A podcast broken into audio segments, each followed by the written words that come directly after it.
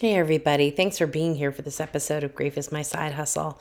I just want to say two things before I introduce you to Shay Wingate, who is an extraordinary survivor of compound loss. She's going to let you know her story. But I wanted to let you know two things. One is we do talk about descriptions of death in here. So if hearing about what bodies look like and those kind of things are triggering for you, just know that that's in there. And also, we had a little glitch in our talk. We we spent a moment both of us talking about how we were both incredibly lucky and privileged to take time off to grieve our parents and that not everybody gets a chance to do that. But recorded, but it was hard to hear because I'm having some internet issues. So I just wanted you to know that that part of the conversation exists. We are not so tone deaf to believe that everybody can just take months off for grieving, and it just didn't get recorded. All right, here we go. Meet Shay. Welcome to Grief is My Side Hustle, everybody. I am your host, Megan Reardon Jarvis, and I'm really delighted today to be here with Shay Wingate, who is a social worker in background therapist who focuses on grief and loss in Nashville, Tennessee. Shay, thank you so much for being here. Yeah, I'm so glad that you took the time to hear my story and I'm excited to share. Yeah, well, it's I'm always really grateful when people are willing to take an hour out of their day to talk to us about grief because as my listeners know, I just think everybody who has ever experienced grief, if they could all talk about it more, we would be able to shift the culture so that all of this would be less hard and particularly given everything that we have happening, we're losing, you know, a thousand Americans a day still to COVID. So, you know, it's a stunning number. We want to be able to shift the culture, but also make room for our own stories personally. And mm-hmm. so I'd love it if you just tell folks how you come into the world of grief and loss and, you know, your personal story, your professional story. Just take us in wherever you want to start. Yeah. So I was living in Memphis, Tennessee, where I was born and raised. And my boyfriend was from Cincinnati and he was like, let's move up there. And I was like, okay, that'll be fun. I was working as a social worker, thought, you know, this is a chance to go move and do something new. So that was in like 2019. So I get a, I'm packing, getting ready to leave. I get a call from my mom and she's like, I don't want you to change your plans. And I'm like, what? what happened? What is the news? And she's like, I have ovarian cancer. I remember saying, I'm so sorry you have to tell me that. And us just like crying on the phone and just not knowing what to say and all that worry at that moment. And I, I hung up and I called my dad and I was like, I had a month left before I moved. And I was like, what should I do? I, I want to get out of this apartment. I want to come home. And he was like, just come home, we'll figure it out. So I like break my lease, pack up my stuff in like two days, go home. And it was actually really great. I spent that last month in Memphis living at home with my parents and, you know, finishing my job, getting ready to move. My mom was like really great. She was like, you still have to move. You have to go live your life. I'm going to be fine. Just go live your life. And so I was like, yeah, I'm going to do that. Like, I'm going to be back and forth and stuff, but she's saying it's fine. And if anyone could say, don't do it, you know, it would be her. But of course, a lot of, a lot of people were telling me not to move, but yeah. So I like, I just didn't know what to do. I had like quit my job, left my apartment, just like, okay, I'm to just at least give this a try. I can always come back home. And so March 2019, my mom went for her first chemo on the 20th and my dad took her and he was having like a really hard time with her diagnosis and just like I remember like saying to her, like, what's up with dad? Like at one point when they had got this, like the staging of the, you know, we thought it was stage four, but it was stage 3B, which it was stage four. I mean, right. But we, I came home like so excited that day, like, oh my gosh, it's stage 3B. And dad was like, I was hoping it was a misdiagnosis. And we were like, what? Like he was just so upset by it and so like in his own kind of like delusional world about it. And we were confused at why he wasn't like more present with everything. So then he takes her to the first chemo, and that was really hard for him. And then I was like gonna take my mom to do this like procedure the next day, and she's like waking me up in the middle of the night, and she's like, "Get up, get up! Dad is like had a heart attack. Dad's not breathing."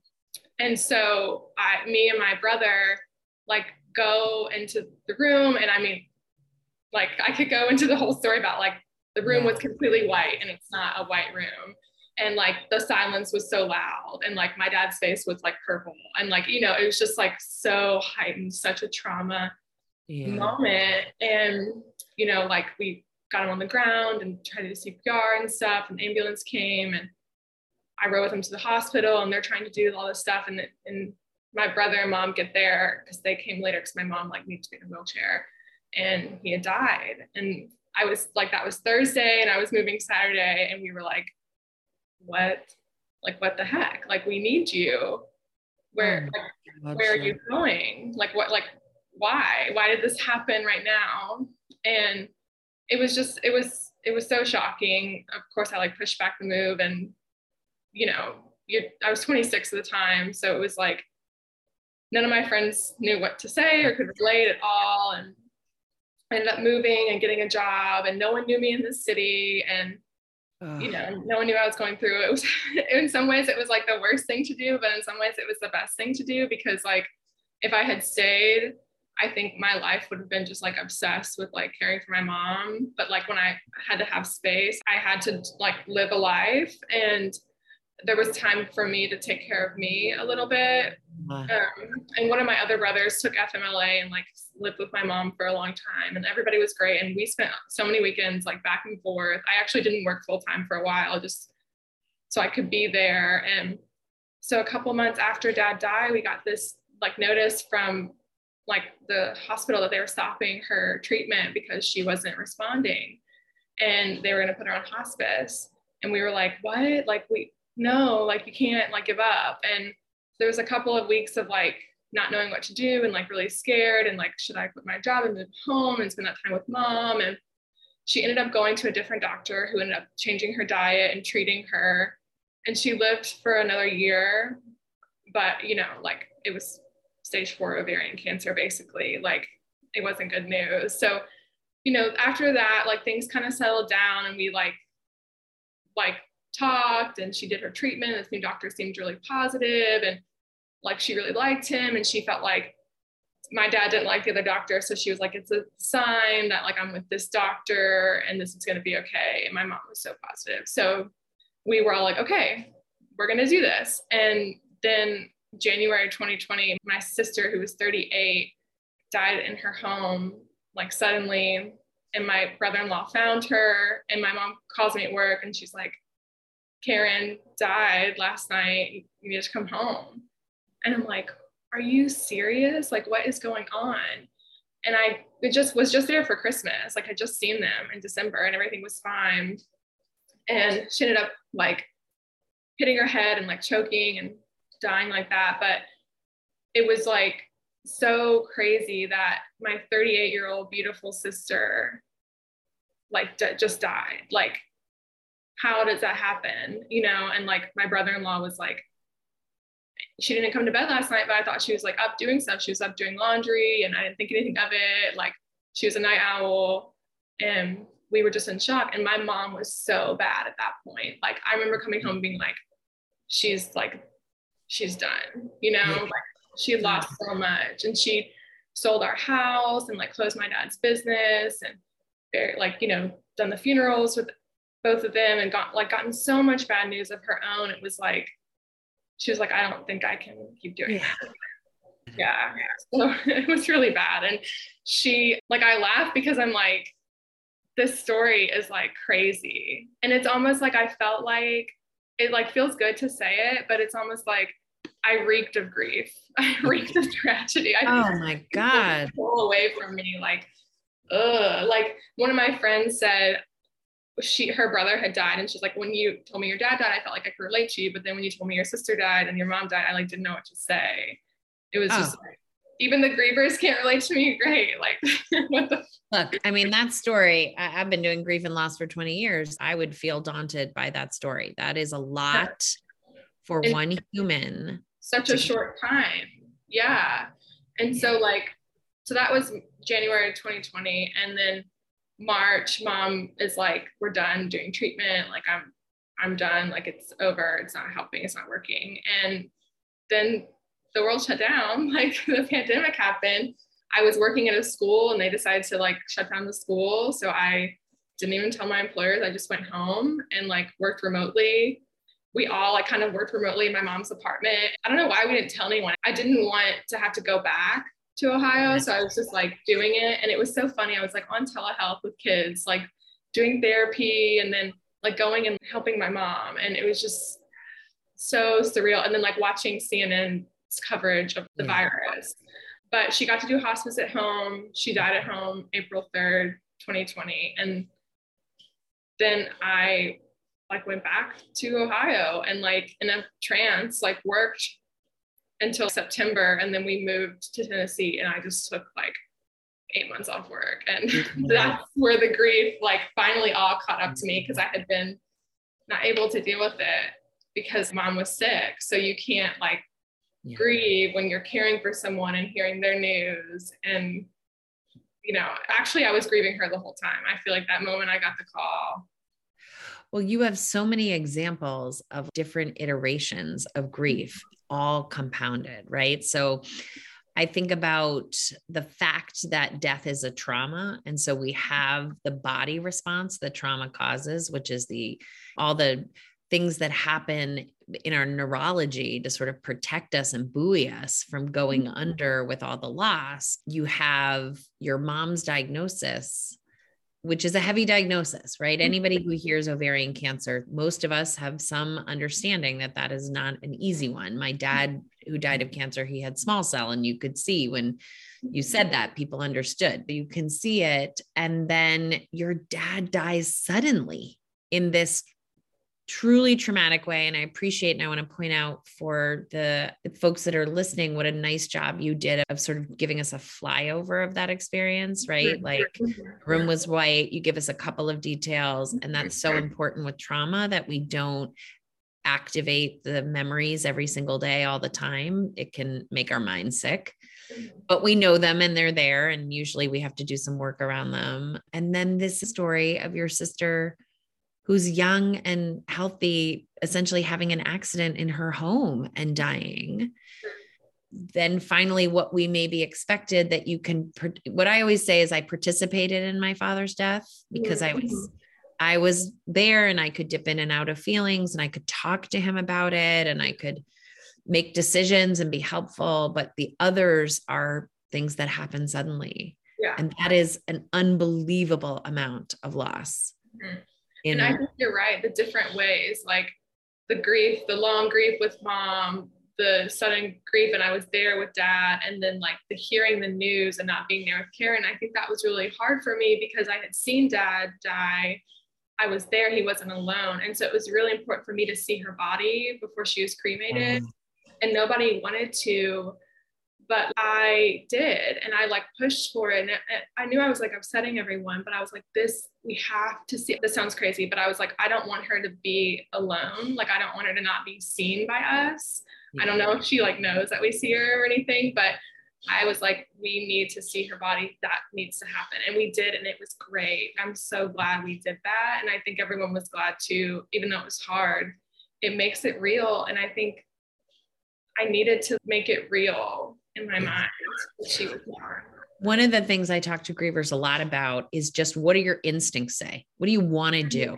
Mm-hmm. Right. And and you just said it seemed crazy. It doesn't seem crazy at all. It just seems like something that your system needed in order to mm-hmm. let a certain kind of energy land. And I, am in the middle of a memoir I've been writing about PTSD that I had after my mom died suddenly. And as I'm writing sort of across my story, I can see things where it's like, actually, my instinct knew I needed this and I didn't do it. Mm-hmm. And then I mm. can look at, you know, the suffering that comes after that.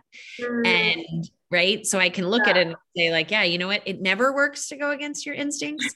but again, because we have so little actual core educations, people don't talk about it. Yeah. Um, they don't talk about it because there's this ethos that we can't handle it we need to be able to say actually some people really need to see the bodies of their dead loved ones that that's not morbid that's actually human mm-hmm. and that that can help the grief and loss process through particularly actually for children too. Mm-hmm. So you know to be able to say i understood and i have five brothers and sisters and some of us wanted to do that and some of us didn't.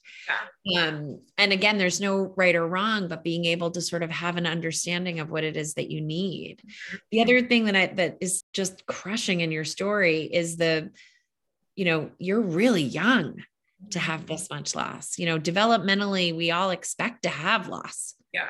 But you're out of step with your peers. And if you look at this developmentally, like I have a master's degree in child development. So I always look sort of like, what are the stages of life and what are we supposed to be doing? And at 26, you're kind of launching out into your own life. You're leaving your parents' nest and you're finding your friends and your people and your you know partners and your job and you're trying to build your own nest somewhere. And what happens in your nest is it like gets shelled. Yeah. it gets destroyed in this way that you know it, it's really stunning. And i think if we look at tv shows like friends and sex in the city and all that stuff what, what they're what they're selling you is everybody's in the same boat. And what your story is there's not a single other human that you know that is yeah. in a boat like yours Right. And even the ones you know, like my brothers, like they're still in a different boat. Like they lost the same people, but they are still in a different boat. And I think I'm in the South and my boyfriend and I bought a house together. And it's like, I'm 29, he's 33. So people are like, when are you guys getting married? And you have a house together. And I'm like, we've been planning funerals. I don't I'm not doing that right now. Mm-hmm. That's not even on my list, but like that's what everyone else around me is doing, and people expect you to yeah, do. Yeah, and we like happy and we like joyful and we yeah. like peace. Yeah. Yeah. And it's like very like traditional, I guess, to be this way. And I'm just like, well, I, yeah, I would have liked to, I guess, have done that, but I'm not. I'm not doing that. And I think when my mom sold our house, that was really hard for me because I, I remember t- like saying in the beginning, like, I'll go and try this thing in Ohio. And if it doesn't work, I can come back. But like when my parents sold the house, my mom sold the house, it was like, wait, where am I going to go to when I fall on my face in the world? You know, even though it was just a house, like that was really hard for me. Like that was another kind of loss of like a symbol of like protect you and now when I go to Memphis, like we stay in a hotel. I mm-hmm. never would have dreamed that I would visit my hometown and stay in a hotel. I mean, I probably could stay with someone, but it's just like we, we that that lands with me so heavy because again, I think there's the thing that everybody knows, which is, oh my God, you lost your relatives, you lost your parents, you lost your sister and they're dead and like that and what is that like and how and people you know at varying degrees know how to show up for that. But part mm-hmm. of what you're talking about is the mother load of secondary loss yeah. that happens. We have all these words and grief and loss about what those things are. Yeah you know what? When you get married your parents aren't going to be there. So there's other loss that is associated with the developmental stages in your life and that never ends right? Like we know this grief doesn't end but you're talking about a concrete loss which is like another kind of death, which mm-hmm. is I don't get to be in my life the way that I was in my life. The way some people, you know, they're going back when they're in their 60s and cleaning out their closets because their parents are in their 90s and they want to my siblings and I because of COVID it was you know varying degrees but my parents had a home that really you know it's the only it's the even more so than my own homes that I have lived in because I'm older than you are. I've bought a bunch of homes and been married a while. My parents' home had a, had a space in my heart that no other home has ever had. And it has been brutal. What it felt like to me was like I used to do plays when I was in high school. And then at the end, the cast like pulls apart the set you mm-hmm. know you put all this stuff that's what it feels like. It feels like this whole stage that was their life you're pulling it apart and by the time you're done their life has nowhere to live. Mm-hmm. When we sold our house i said to my brother like i don't know where the memories of them are going to live in my ah. mind if they if we don't have this house. Mm-hmm. And interestingly i can just say they still live in the house. The memories of my parents still live in the house even though we don't own the house I have friends in that town. Mhm. People are, when I explained to really close family friends that we had sold the house, they gave us hugs and, you know, it was emotional. And then we were leaving and they were like, okay, we'll see you soon. And I was like, we don't live here anymore. We're not going to see, like, that's why you're saying goodbye. It was like hard for everybody. So I really just appreciate that you are talking about the hardness of this. And what I want to say to people is we can have lots of judgment and feelings about that. But sometimes the loss of that home and that space and that place feels harder than the loss of my dad. Mhm. Sometimes they're harder. And when you have multiple that are sort of threaded together, Mhm. I think I think people hold some energy, particularly around compound loss, that like one feels harder than the other at different times, or one impacts me more because you know I always say this about my mom and dad. I talk to my mom every day. I didn't talk to my dad every day, Right. Right. so that's part of the reason I feel the loss of it.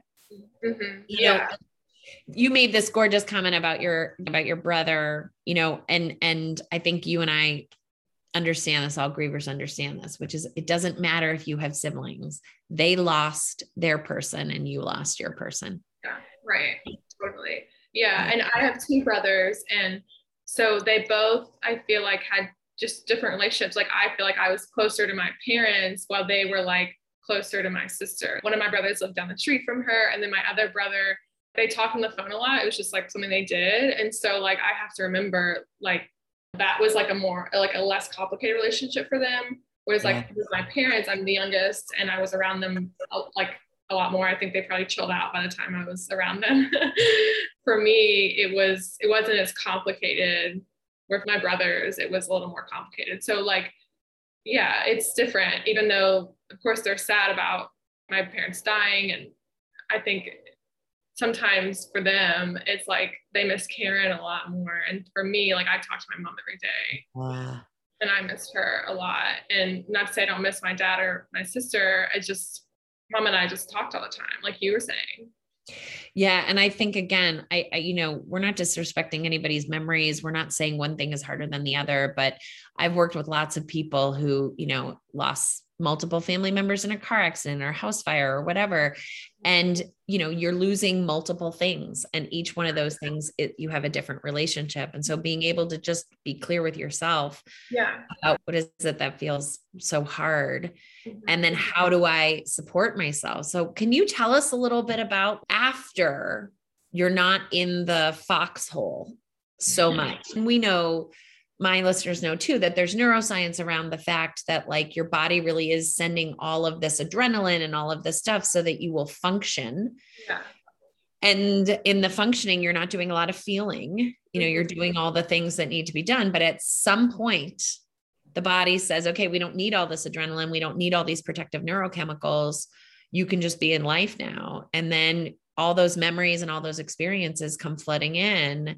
And most of us go down for a little while. So you said you took a lot of time off. I also took six months after my mom died, but I think I would tell you I took, I think I'm still in it. I mean, I think I would tell you I took two, two and a half years Yeah. um, of of renegotiating how I spend my energy. So tell us a little bit about like what resources did you find? What were and and by the way, you know, I'm really clear with my I put on 40 pounds in grieving my mom and dad. Like my expectation isn't that we all do all of our things healthy Yeah.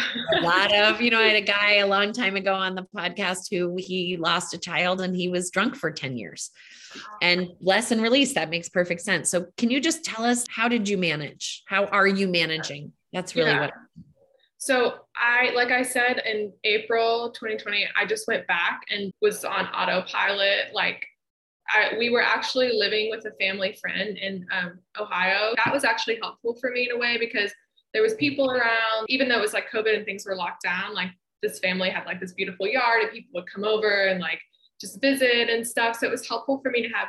At the time, I was sometimes like, "Oh my gosh, can everyone just like leave?" But it was helpful because I had to get up and like put on clothes and come downstairs and be like, "Hi."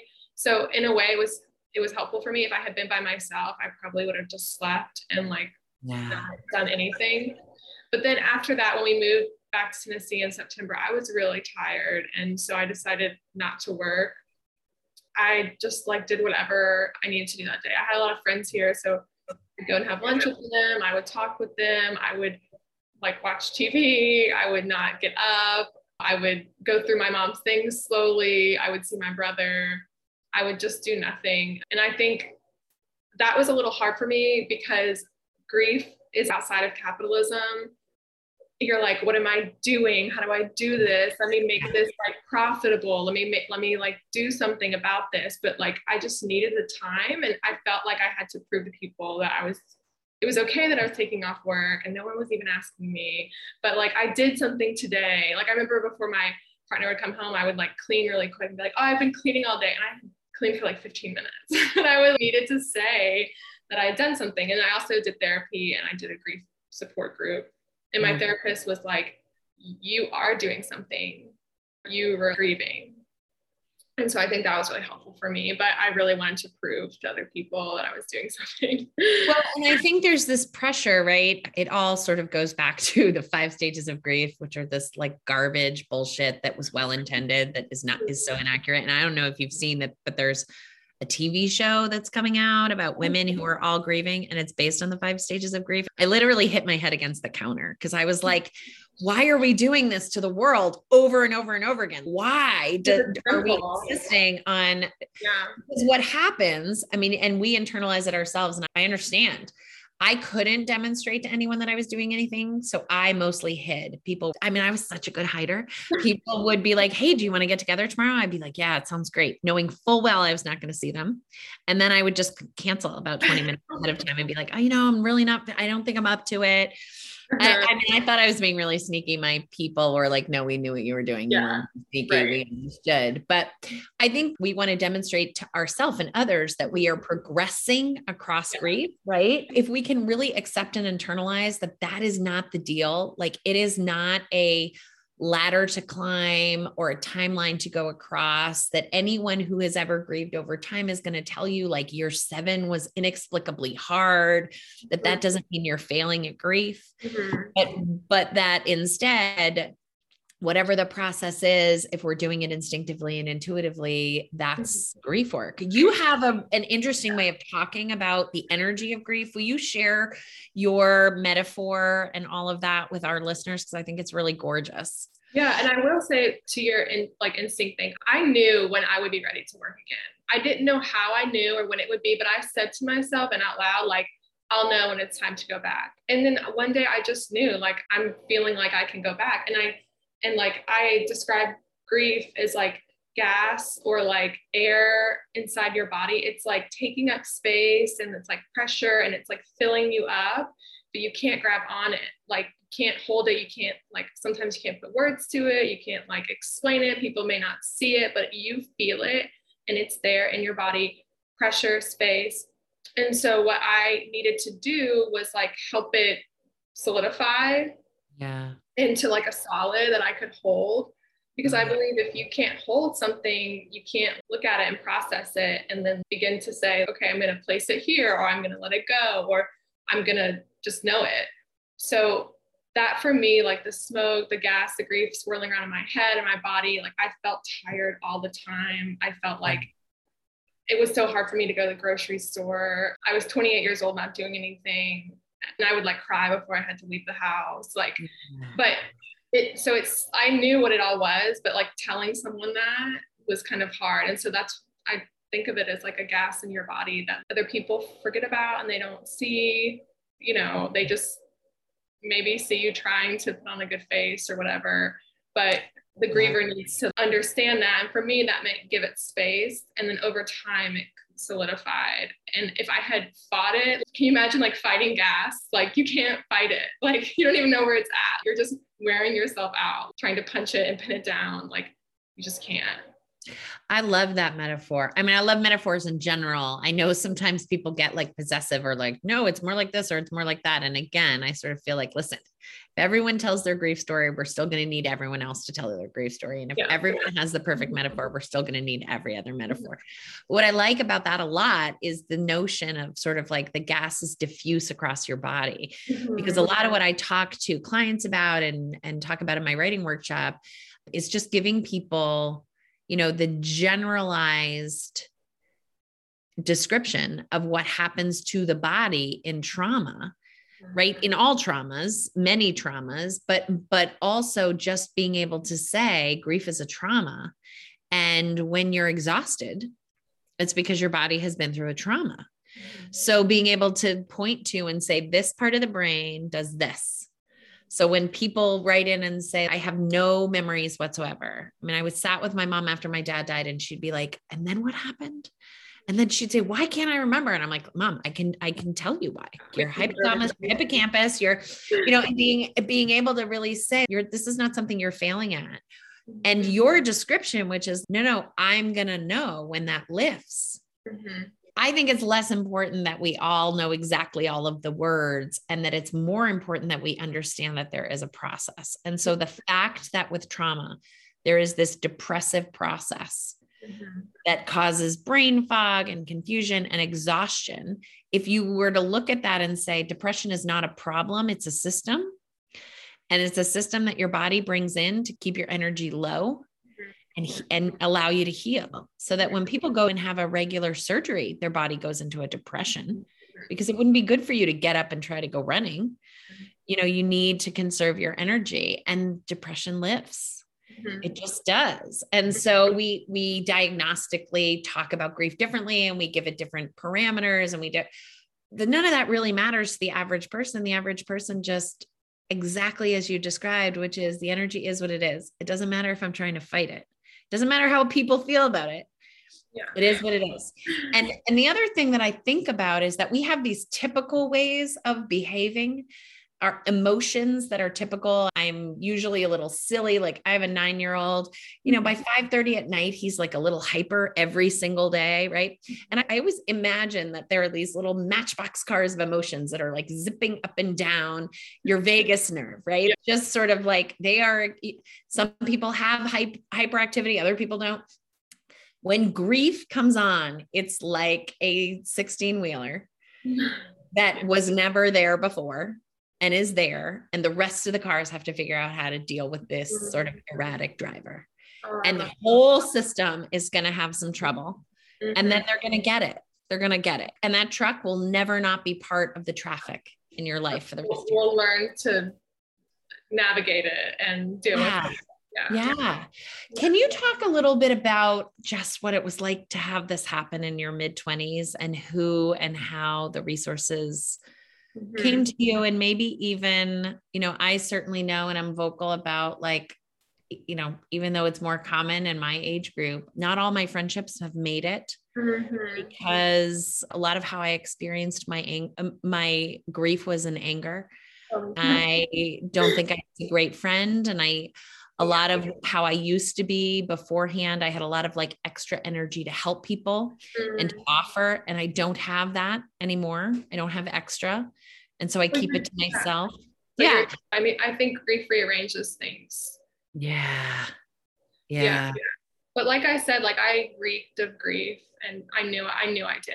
I could see people Yeah. pull away. I barely told my whole story. I would say in little bits or like brush over it or I just didn't like I remember saying at the grief group, like you would go around and you say your name and who who died. And I was like, Shay, mom, dad, sister. And the whole group was like, oh, even at the grief group, I'm this weirdo. I was kind of annoyed, but like it was true that it was different. So I, like I said, I took the time off. I felt my feelings. I had some people who understood grief who really helped me, and I talked to them a lot. Amazingly, I had people who had not really been through loss who were great who talked to me. I had a friend who called me like every Monday and we talked. And I remember she hadn't really experienced grief at this level, but I was telling her about like how upset I was that I lost this sock that mom had given me. And because there would be no more presents, no more memories, no more new things. And she said, We're going to spend the rest of our lives talking about the memories that you have. I was just like, Yes, like that's what I need. Why can't everyone say that? How does she know how to say that? yeah Um, but you know, that was just an amazing friend. I read Julia Samuel's Grief Works book. That really Oh, helped me. so great She's really for, for people yeah. who don't know about Julia Samuels, and if you follow me, you should because I was on her Instagram a while back. But she also has a GriefWorks app, which mm-hmm. I do almost every day. It has meditations. It's really inexpensive, and if you can't afford it, actually, she'll give it to you for free. And her Instagram, man, every single day that woman is is offering tools and and she she was really good friends with princess diana so she yeah. comes to her grief but that book is mm-hmm. god it's a good one that was a good one because i'm a therapist and like it helped me from seeing her perspective and then like i could see myself in the stories and so i learned really quickly that grief healing was like through stories and like i could mm. find myself in other people's stories and then i could tell my story and feel healed so that was the process of making the gas solid, like telling my story, talking about it, people who wanted to hear, pulling away from the people who were telling me to just be positive or don't be sad or, you know, like you should move back to Tennessee, like just pulling away pulling away, not punching them in the throat. Cause um, I, oof, boy, in the early days, I have a very quick tongue and I, my feeling was like, I'm the one in pain. You're the one saying something stupid. I'm going to shift the pain from me to you which is maybe not awesome, but often yeah. it went down. I think I, I mean, I like think back to some of the things that I did and said, and like, uh, like yeah. I think um, me and my partner talk about this that like in my grief, I like became like a little kid. Yeah. how I dealt with it. Well, I think because my sister was like 10 years older than me. So she was like almost like a aunt. Like she would like do my hair for like dance recitals, like help me with homework. And like her, my mom and dad were like always at our house celebrating things together. And when I lost all that stuff, it was like I'd lost a bit of my childhood and like my safety. Totally. So I, this is a little embarrassing to say, but like I would like regress. Like I would like baby talk. I would just do like these like babyish things. And my like partner was like, I'm like with this like little kid all of a sudden. And I don't know. I just, I would like kind of get no like this way like it's my way like pout and like throw tantrum, tantrum. Yeah, yeah, like a little kid so but having a place to do those things i think was helpful having the time to stop and to express those emotions like read those stories listen to those podcasts like tell my story really helped i did therapy i did a group you know they were helpful in ways but i think the incorporating it into my life was helpful. When people come to my house, I sh- there's pictures of my parents and my sister. I say this was mom's table, even if they're not comfortable with it or didn't know my family. I'm like, this was my dad painted that for me. Like this picture of my sister. I think that's really something that I I still do. I pushed it a lot at the beginning. Like let me talk about them all the time, but I I don't care. Like this is my house. This is like you're coming over this i'm going to talk about all this stuff i couldn't i couldn't help it in the beginning i mean in the beginning i'd be like standing in starbucks and someone would be like how are you and i'd be like my mom just died you know i just like couldn't even though i could sometimes see it on people's faces that yeah. you have got to not do what you're doing i just couldn't yeah. and i think about that and I, I like your image of the gas because i just sort of feel like i was surrounded by it you know mm-hmm. it was like inside me and it was coming out and i just couldn't yeah. And I didn't want to. I, I really didn't want to. I mean, probably partly because I I don't know that I could have, but I really wanted that experience validated by everyone on the planet. And that's something that you hear from grievers is they looked out into the world and the world was normal. And it was so offensive that the world was being normal when like didn't they know? How could it be?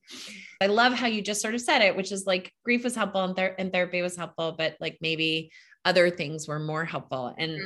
you know that that's grief grief is a part of your whole life. It's yeah. not like a problem that you're or you know you're trying to make a decision about a job. It's not a discrete event. So therapy is helpful and group is helpful but like really you got to figure out how to spread it across mm-hmm. everything. Mm-hmm. what i think about a lot is you know this concept of like how am i showing up for grief? What is it that i need validated and I ask that of my clients like, what do you, in the energy that you have, let's say that gas that's there, mm-hmm. what is the, what is the emotional need right now today? And it might shift, we have we have some data that emotions kind of shift every three hours. So when i'm talking to people who are going through anything hard what i say is try not to make plans more than three hours out because everything might shift and change. So you know you can say yes i'll come to dinner tonight but just also i might cancel because 3 mm-hmm. hours from now i might feel really differently. But i love being able to ask people what do you need is it that you're angry? Is it that you're sad? Is it that you feel alone? Is it that because the alone component that makes people feel really panicky is one that I think we don't identify very well? Because there's people all around me, there's people knocking on my door all the time. And because existentially, it's really hard to hold. It's really hard to lose both your parents and feel like, wow, that whole backup that I used to have yeah. and your older sister who's like, you know, an aunt. Mm-hmm. It's like that whole thing behind me is gone.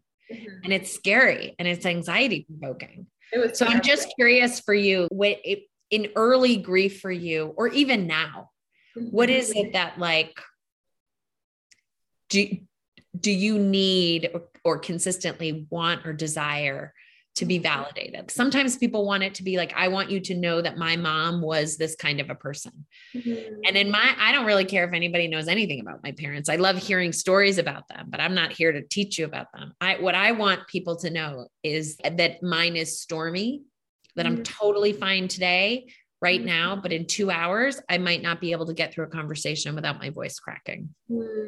Yeah, I love that question. I've never been asked that. I think that would have like destroyed me a year ago to be asked because I needed that question yeah, so much. Yeah. I mean, I still do, but like I I wanted to be validated. Yeah. I wanted to be seen. I wanted people to want to talk to me about it. I wanted people to remember. I hated when people like moved on or stopped talking about it.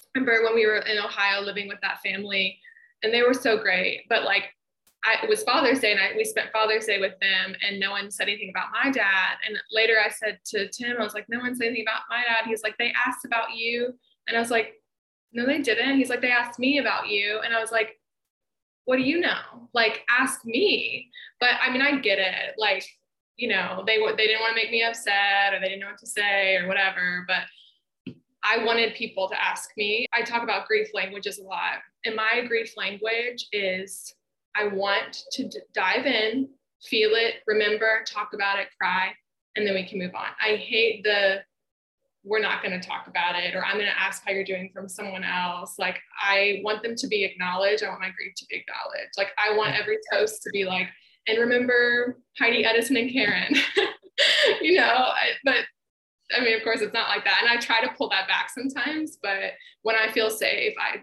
talk about them. And, and I wish that I could have that more.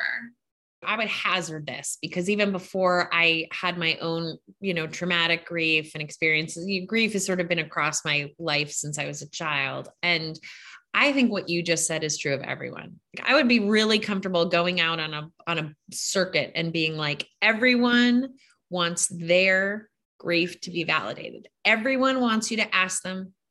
Yes. If they don't want to talk about it right now, they'll let you know. They'll let you know. They're going to shut that shit down so fast. but when I was like 32 or something, I had a miscarriage and it was pretty late in the early stages of pregnancy. And I was just like beyond devastated. It was the worst thing that had happened to me at the time. And my younger sister called. And, you know, a lot of people sent texts, a lot of people sent emails. But my younger sister called the second she heard. And she was like, Look, I just figured you already feel as bad as you possibly could. So I wasn't going to make you feel worse. And I think about that a lot, which is like, you're people, you're not going to make me feel or remember that yeah. this thing, terrible thing had happened. What you right. might do is interrupt a, a state where, like, oh, I just wasn't in that feeling for a moment. But take but, me there. Like, I want to be there. That's my connection with them. Like, bring up say their names like talk about the like mm-hmm. i'm ready to go there at any moment. I'm just waiting for the invitation. And i go there so much by myself and that's fine. I know there's places in grief you go by yourself but i would love for someone to be like i thought about your mom today.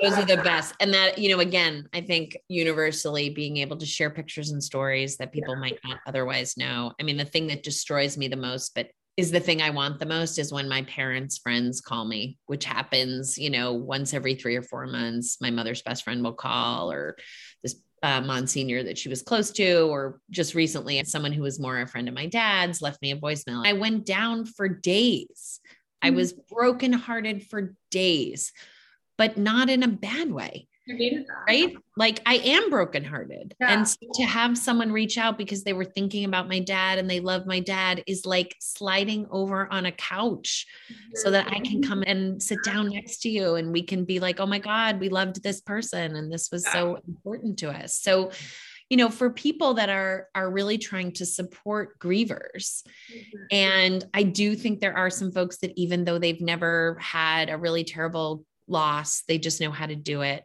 and i think there are people who are struggling. And what i what i often say and i say it every time i give a lecture is listen it is be, we are beholden to living in this day and age. Everybody should be listening to a podcast picking up a book and talking to someone.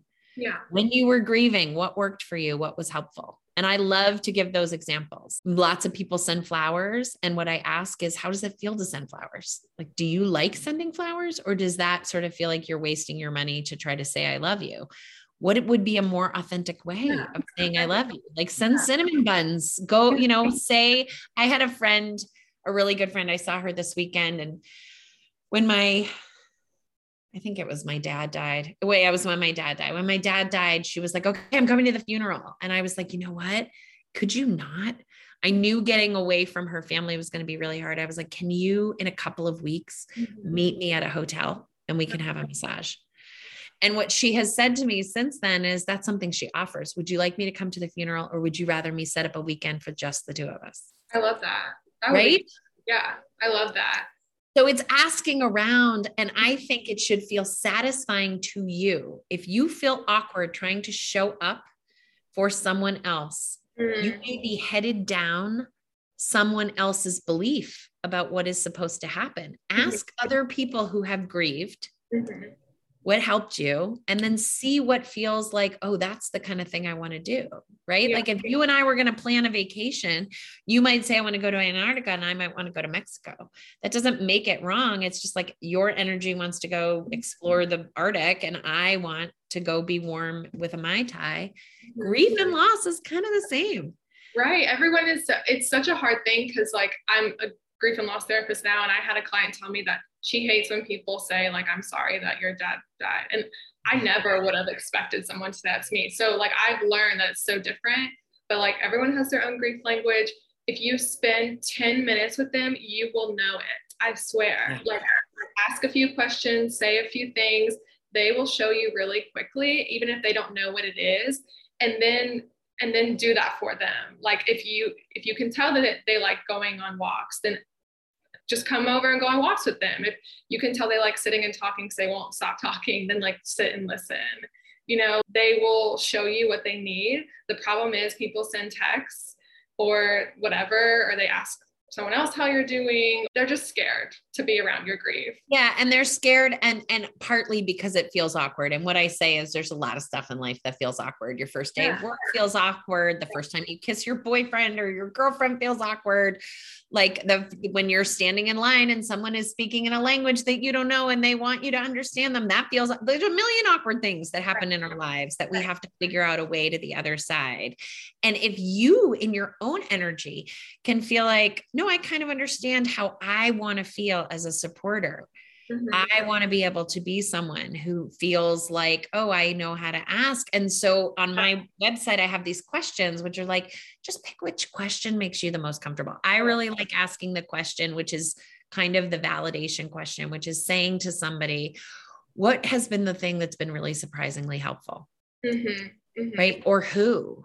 Mm-hmm. Who's who's been a person that's really surprised you by being there for you? Mm-hmm. And then they answer, well, they've taken me to play tennis. And now you know. Yeah. And it lands better. You feel like comfortable doing that thing, it lands better. You know, like if you feel awkward, if you're not a good talker, like, and it, it's just going to be awkward. So, like, if you feel like the thing that you're doing is comfortable, then it's going to be received in a way that like is more genuine. And I'll tell you something, like I'm a grief therapist. When I'm with my clients in session, it's good. I know them. But when someone tells me like so and so died or something, I still am like a little bit awkward because oh my I god, me too. That people don't know what to say. Like I know that everybody wants something so different. So like I do this for a living and it's still awkward. I God, I love the fact that you brought that up. And I used to say that more, and you're reminding me to say it again, which is literally all I do all day long is talk about grief and loss. And there are elements that are so hot, meaning the topic of how someone goes through a loss is yeah, so yeah. uncomfortable that I'm like, yep, I don't want to be a part of that. I don't want to call them. I don't want to talk to them. That mm-hmm. really awful. And that doesn't make me a terrible person. It makes me a human. Yeah. And, you know, it, again, it, the energy is tough. And so it's not like just because I've had my own experiences, I get to skip over the tough yeah. energy. I love that you said that. That's exactly right. And and like knowing how like how personal it is. Like like so our our neighbor, his brother died, and I don't know him that well. I'm getting to know him. And so my instinct was to be like, well, tell me how he died, like tell me his name, like I want to hear the story, but like this is my neighbor, like maybe he doesn't want that. So like you know, I tried to, what was his name? What happened? Like, I'm, I'm so sorry that he died. And then he kind of told me, like, he moved on to something else. So, like, he kind of told me, like, yeah. he didn't want that. So then, like, I brought over cookies on like his birthday, his brother's birthday, and he really liked that. And he was like, "Oh, these were so good! Like, thank you so much. It's been a hard day." And so it's like, okay, well, like that took what a little bit of time, but I figured it out. So, you know, this is not a popular opinion, but it is my opinion. And I'm in the, well, I'm finishing my memoir. So that has to get finished first. But I have a lot of articles that are, that sort of say this, which is I do actually believe that as grievers, we have to teach people how to show up for us. Yeah. And I know that really super sucks. Mm-hmm. But it's not all that different than when your Aunt Sally at Thanksgiving is like, Oh, are you getting a job soon? And you don't want to be asked about a job, even though it, you don't want to be asked about it because, like, you thought you were getting a job and you feel really vulnerable about it. You know, the grief boundary stuff is really real.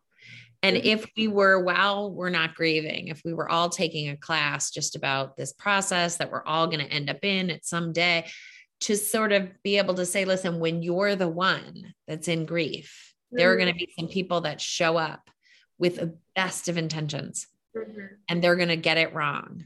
Mm-hmm. And what will happen if you don't set a boundary is you will pull away and there will be damage done to the relationship and those people will not know why. Yeah. Because yeah. they're going to think they did a good job. But if they step on your foot, you got to tell them. So and lots of my listeners know this, but when my mom died, she was my mom's super religious. And so instantly everything that everyone said was she's up in heaven with your dad. And I don't have a problem with that now, but when and I and again, everyone should be able to believe whatever they believe, but they were saying that to make me feel better and it made me feel white hot rage because I would love to believe my mother is in heaven and I don't. And so when they were like, "Oh, well, this is this thing that I get to believe." And it makes me feel better. I was always like, fuck you, and you're feeling better. Like, don't, don't like wave your way of feeling better at me because it makes me feel worse. And these are, t- I'm talking little old ladies, like 80 year old ladies with gray hair. And I say to them, I know you are saying that with love. that, that actually doesn't work for me do you have any stories that you can tell me about your mom? And only one of them was like, well, you need to pray harder and find Jesus. And I was like, okay, well, now we know each other and I'm not talking to you anymore. Yeah. But for the most part, mm-hmm. people were like, oh, I'm so sorry. That must be so hard. Yeah. And I think, you know, what happens a lot, and I get a lot of these DMs, and I'm sure you get this too, where people are like, is there a list? Can you give me? and the thing is, there are some folks out there with lists. And so I'll yeah. say, really want a list here megan devine has a great like back of her book and it's okay you're not okay. And i that list you know her book is great.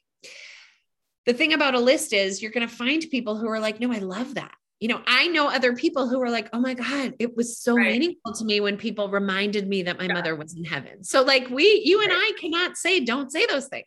I know.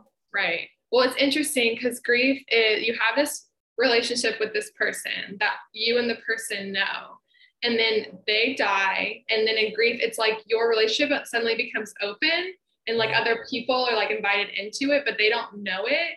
So they're saying they're like talking to you about like how they relate to their mother but like you relate to your mother different. So it's almost like grief is this just wild thing, like outside of like all this stuff that we know, but it like what else in life opens you up to come to someone and tell them how to feel or how it's going to be or how the relationship was? But grief grief does that? It's like come on into my relationship with my mother and tell me about how it's going or how i should feel or what it's like. Uh, nobody would do that if she was alive. Nobody would no. One of the things the best spot that you and i can be in as therapists is curious Mm-hmm. Right. Like if we get curious, like curiosity is so open hearted, it's non judgmental. It really, it's looking for, I want to know you and understand you. And so when I, when I come to you from a curious place, like tell me about yourself. Oh my goodness, that's so interesting. Tell me mm-hmm. more. That, that the process that someone should feel, can feel, you know, we hope they feel is validated on the other side. Like, wow, she really got me. And the way I got you is like not because we grew up in the same town, but just I really deeply listened. I wanted to know. And, right. and what happens when our brains are jacked up, whether it's I'm trying to take care for you because I love you and something terrible happened. And so I'm feeling awkward and anxious and defensive. My curiosity button, that little light bulb goes very dim. Interesting. Right. And so when I'm more defensive and I'm more worried and more anxious, I don't have online that mm-hmm. ability to really validate you with much other than what you just described my relationship with my mother or the the history of myself right like that's really everything we know is based on our own experiences mm-hmm. but we can imagine all kinds of things if we can bring our curiosity and our imagination online that mm-hmm. part of our brain happens to shut down when we are jacked up.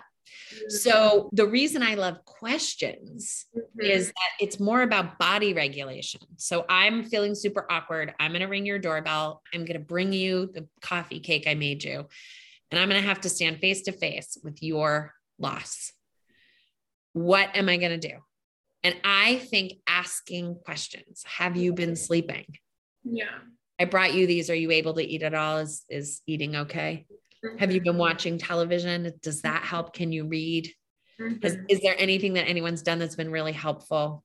Mm-hmm. Mm-hmm. You know, is there anybody that's you've been talking to that's really? Do you have a spiritual, you know, background in these things? And at any point, if you want me to get the hell off your porch, you will just stop answering those questions. Right.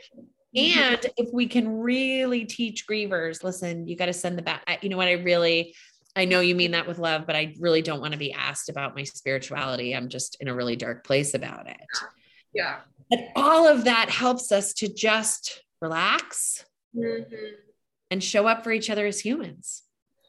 Yeah, I love that. And like, I'm wondering if like people who are more like anxious or rigid or controlled, like if that curiosity isn't, like you said, like it's dim, like is that something that they really access at all? Like, is that something they've shut away? Because I've found that people, like my friend who like called me every week, like she just wanted to hear stories, but like she was just like a curious, open person. But people who who never asked me questions about myself before, like definitely weren't gonna start asking me questions about my grief. But I noticed that they're more like anxious or controlled people. Like, have you found that to be connection or is that just I'd have to I'd have to think about it. I mean, I do think anxiety in general that, you know, it activates your amygdala, your amygdala enlarges, it cuts off oxygen to the other parts of your brain. So I think it would be fair to say that mm-hmm. anybody who's anxious in any situation is not in a creative curious place because of how their brain is working but i also there's a there's a concept around like the grief and loss conversation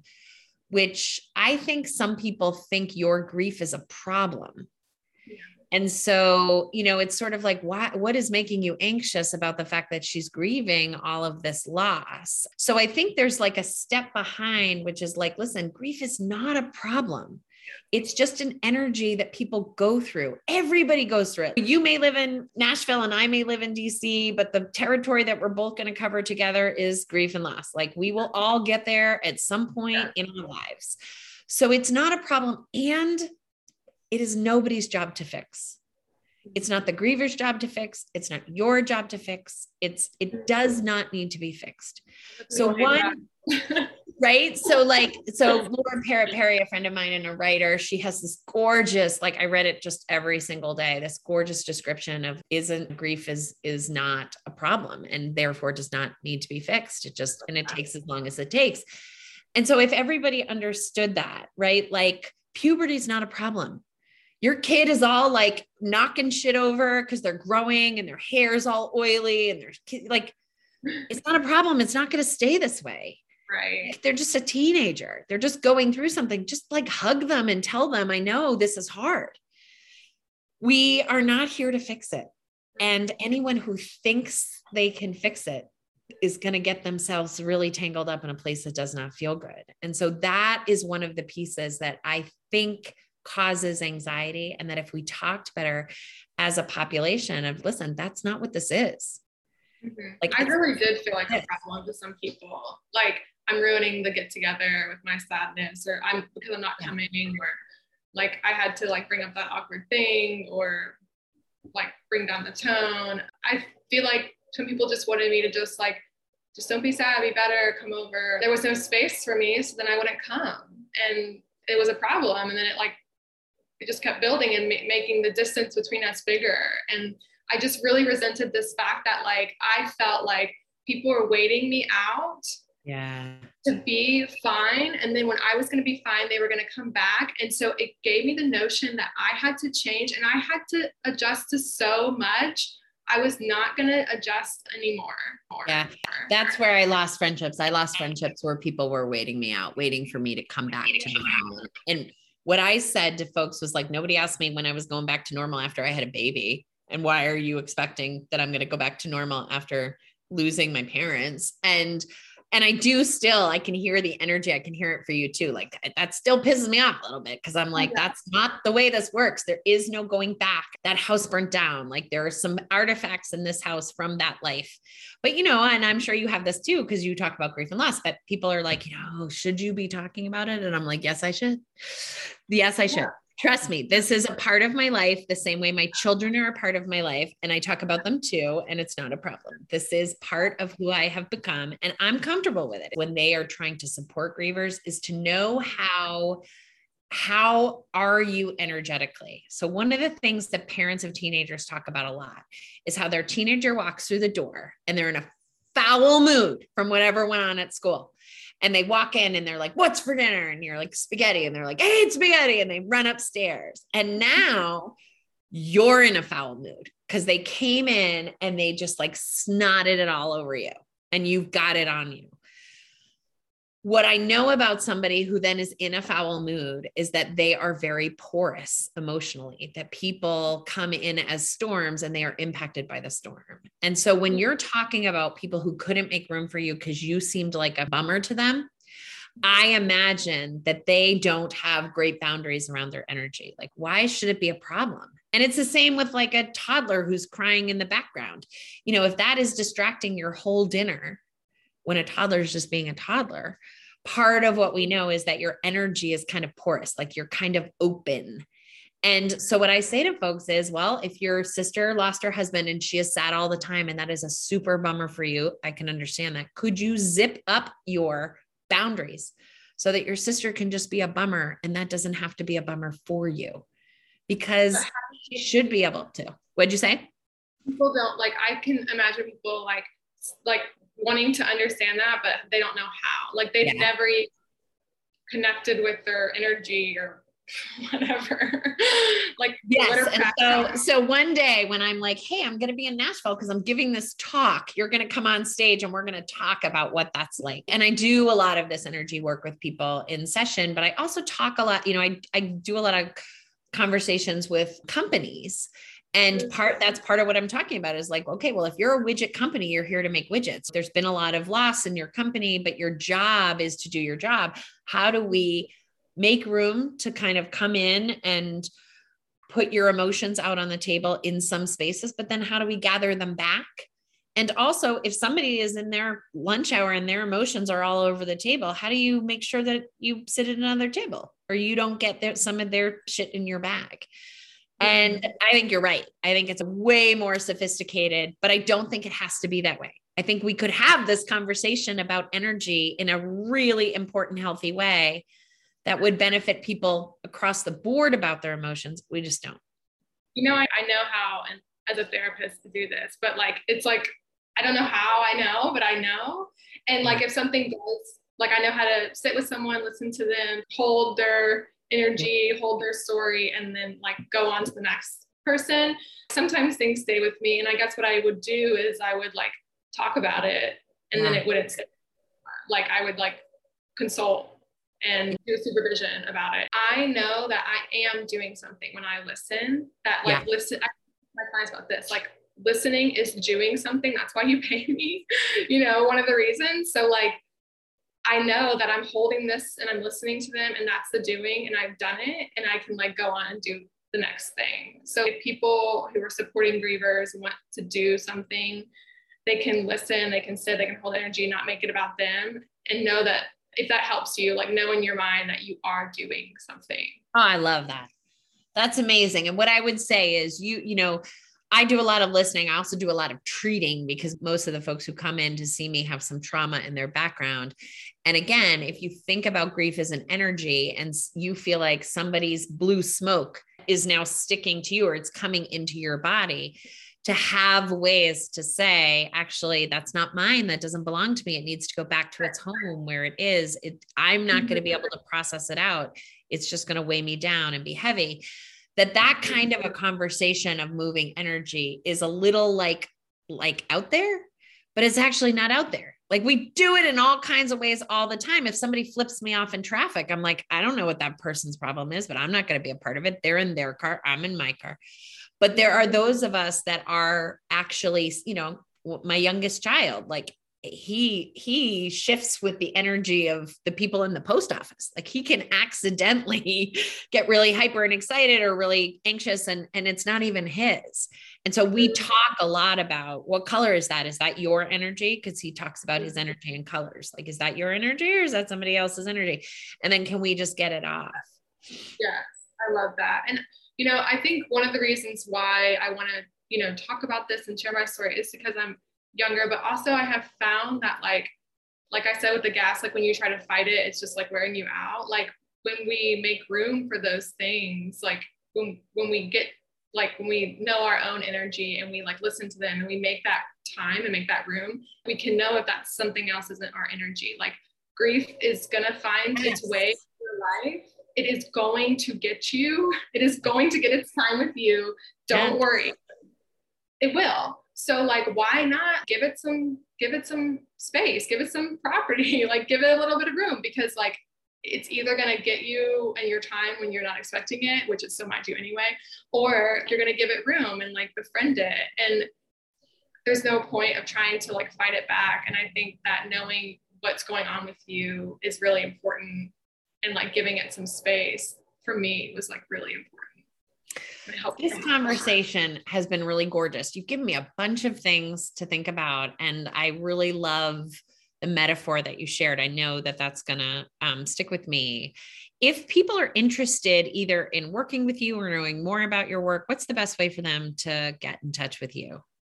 Yeah, so my website, which yeah. is Wingate counseling.com and also like on Instagram. So I'm based in Nashville. I see people in person in Nashville, I'm also licensed in Ohio and Tennessee. Thank you so much for doing this. Thank yeah. you for reaching out. It was really an honor to talk to you. And I will be back in touch really shortly.